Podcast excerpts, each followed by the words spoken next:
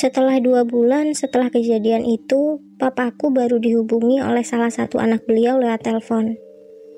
Dan katanya mereka sudah ingat itu kunci apa. Tapi dalam dua bulan tersebut, di rumah kami terjadi banyak kejadian yang ganjil. Pada suatu malam pernah, piano itu berbunyi sendiri. Walaupun tidak memainkan lagu, tapi itu benar-benar berbunyi sendiri di depan mamaku, papaku, dan kakakku Flo. Sosok yang sering menampakkan diri ini sering meniru anggota keluarga kami. Awalnya kami berpikir kalau sosok itu datang sendiri, tapi kecurigaan kami ternyata benar. Sosok itu adalah sosok penunggu piano itu. Papaku sendiri yang melihat sosok itu menyerupai almarhum beliau, pemilik piano sebelumnya. Dia terlihat sangat marah kepada keluargaku. Padahal barang peninggalan yang ada di laci itu sudah dikembalikan kepada yang berhak. Tetapi sosok itu masih muncul dan mengganggu keluargaku. Mungkin bisa dihitung hari makhluk itu menampakkan diri. Sampai akhirnya papaku mencoba untuk mengembalikan piano itu kepada anak pemilik sebelumnya.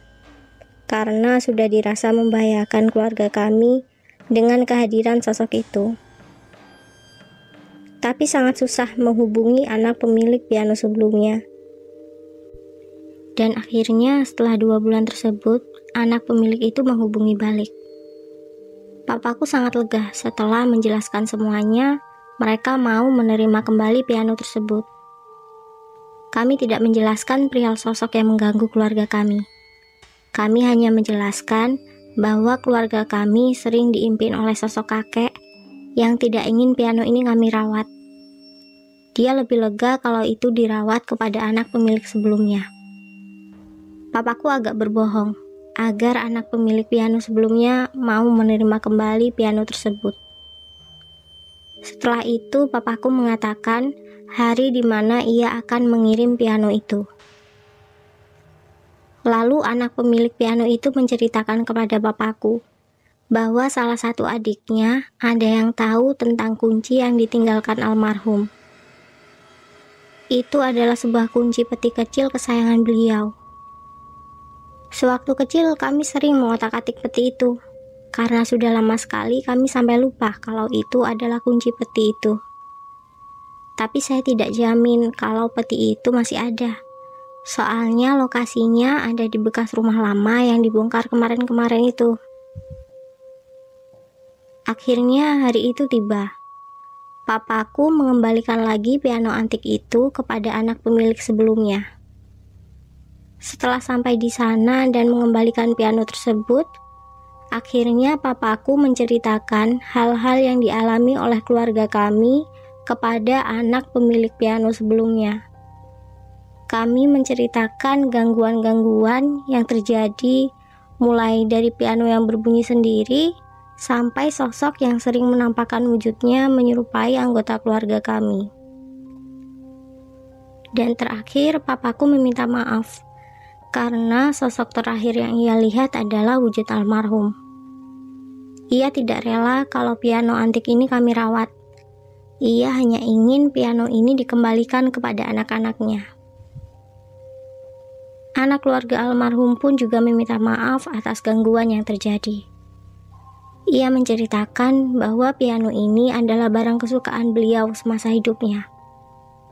Banyak sekali kenangan kami dengan beliau semasa hidup dengan piano ini.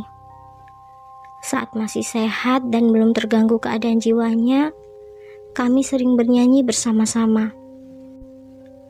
Dan semuanya berubah ketika adik bungsu kami menjadi korban tabrak lari. Almarhum papa kami sangat syok dan tidak bisa menerima kepergian adik bungsu kami sampai keadaan jiwanya terganggu. Beliau sering merenung sendiri dan merasa sangat menyesal waktu itu, merasa sangat terpukul. Kami sebagai anaknya tidak mampu mengobati sakit hati beliau sampai akhirnya meninggal dunia. Lalu kami diajak untuk menyusuri tanah kosong bekas bangunan rumah lama yang dibongkar. Rumput di situ sudah mulai tinggi, jadi agak kesusahan untuk masuk ke lokasi. Aku merasa bekas tanah kosong ini dulunya adalah rumah yang sangat bagus. Bisa aku lihat bekas-bekas tembok yang hancur ini kualitasnya lebih bagus daripada tembok zaman sekarang. Salah satu anaknya menceritakan kisah kunci itu sambil mencari letak bekas kamar beliau. Setelah tiga puluh menit mencari, akhirnya kami menemukan kamar yang dimaksud. Bekas rumah tersebut masih memakai lantai tekel, bukan dari keramik. Salah satu anak almarhum itu mencari dan mengetok-ngetok lantai yang berada di tengah. Dan benar, setelah beberapa lama dia pun mencongkel salah satu lantai itu. Terlihat sebuah peti kecil berukuran dua puluh lima sentimeter kali sepuluh sentimeter dengan tinggi sekitar dua puluh sentimeter. Kotak itu mirip sekali dengan kotak amunisi peluru warnanya hijau seperti baju tentara. Tapi karena terkena hujan dan tertutup tanah jadi agak kusam. Diambilnya kotak itu dan dibawa ke tempat bekas kamar mandi. Kami bersihkan kotak itu hingga terlihat lokasi lubang kunci yang masih tertutup. Kami congkel tutup lubang kunci itu karena memang sudah berkarat dan tidak bisa digeser. Setelah berhasil menggeser tutup itu, terlihat lubang kunci yang masih terjaga bentuknya. Kami membawanya lagi sampai ke depan bekas halaman rumah. Kami segera memasukkan kunci peninggalan almarhum tersebut. Awalnya memang agak susah untuk dibuka, sampai kami harus memakai tang agar bisa memutar tuas kuncinya.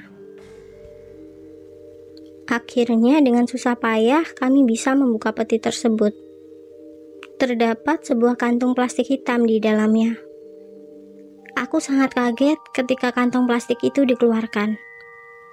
Itu adalah sepasang sepatu milik adik bungsunya yang meninggal pas kecelakaan. Tiba-tiba anak sulung dari almarhum menangis. Ia sangat sedih melihat sepatu itu, mengingatkannya akan almarhum ayahandanya yang sangat sedih kehilangan adik bungsunya sampai akhir hayatnya. Setelah kejadian itu, mereka merapikan lagi si kotak tersebut dan mengajak ke rumah lagi untuk menceritakan hal-hal yang terjadi dan kenapa mereka tidak membalas telepon dari papaku. Setelah sampai di rumah, anak sulung almarhum menceritakan kejadian yang dialaminya. Sebenarnya, bukan hanya keluarga kami saja yang dihantui sosok tersebut.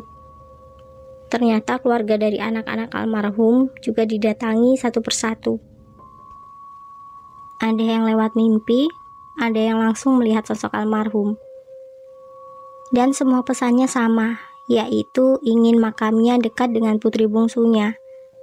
Dan juga ingin kenang-kenangannya dikuburkan bersama. Tapi anak-anak almarhum bingung apa yang dimaksud dengan kenang-kenangan itu. Sampai akhirnya kami menghubungi keluarga tersebut dan mengatakan menemukan suatu peninggalan beliau di dalam piano. Kami memperlihatkan laci kecil tersembunyi yang ada di piano tersebut. Anak-anak almarhum juga baru menyadarinya kalau ada laci tersembunyi di dalam piano itu. Mereka banyak mengucapkan terima kasih kepada kami, dan kami pun juga sama. Lalu kami pun pulang, dan setelah beberapa hari, papaku dihubungi oleh anak sulung almarhum. Papaku datang sendiri kali ini, karena aku tidak bisa ikut karena ada urusan di sekolah. Aku diberitahu sama papaku bahwa peti yang kemarin itu akhirnya dikuburkan juga di sekitar makam almarhum. Dan piano antik itu disumbangkan ke museum kota sebagai salah satu barang antik peninggalan zaman Belanda, karena memang piano itu dulunya adalah milik bangsawan Belanda sebelum dibeli oleh almarhum. Dan yang paling bahagia lagi adalah sosok tersebut tidak mengganggu keluarga kami lagi. Tapi kedamaian di rumah kami tidak berlangsung lama, gara-gara papaku membeli sebuah meja rias antik. Dan kejadian seperti piano itu terulang kembali.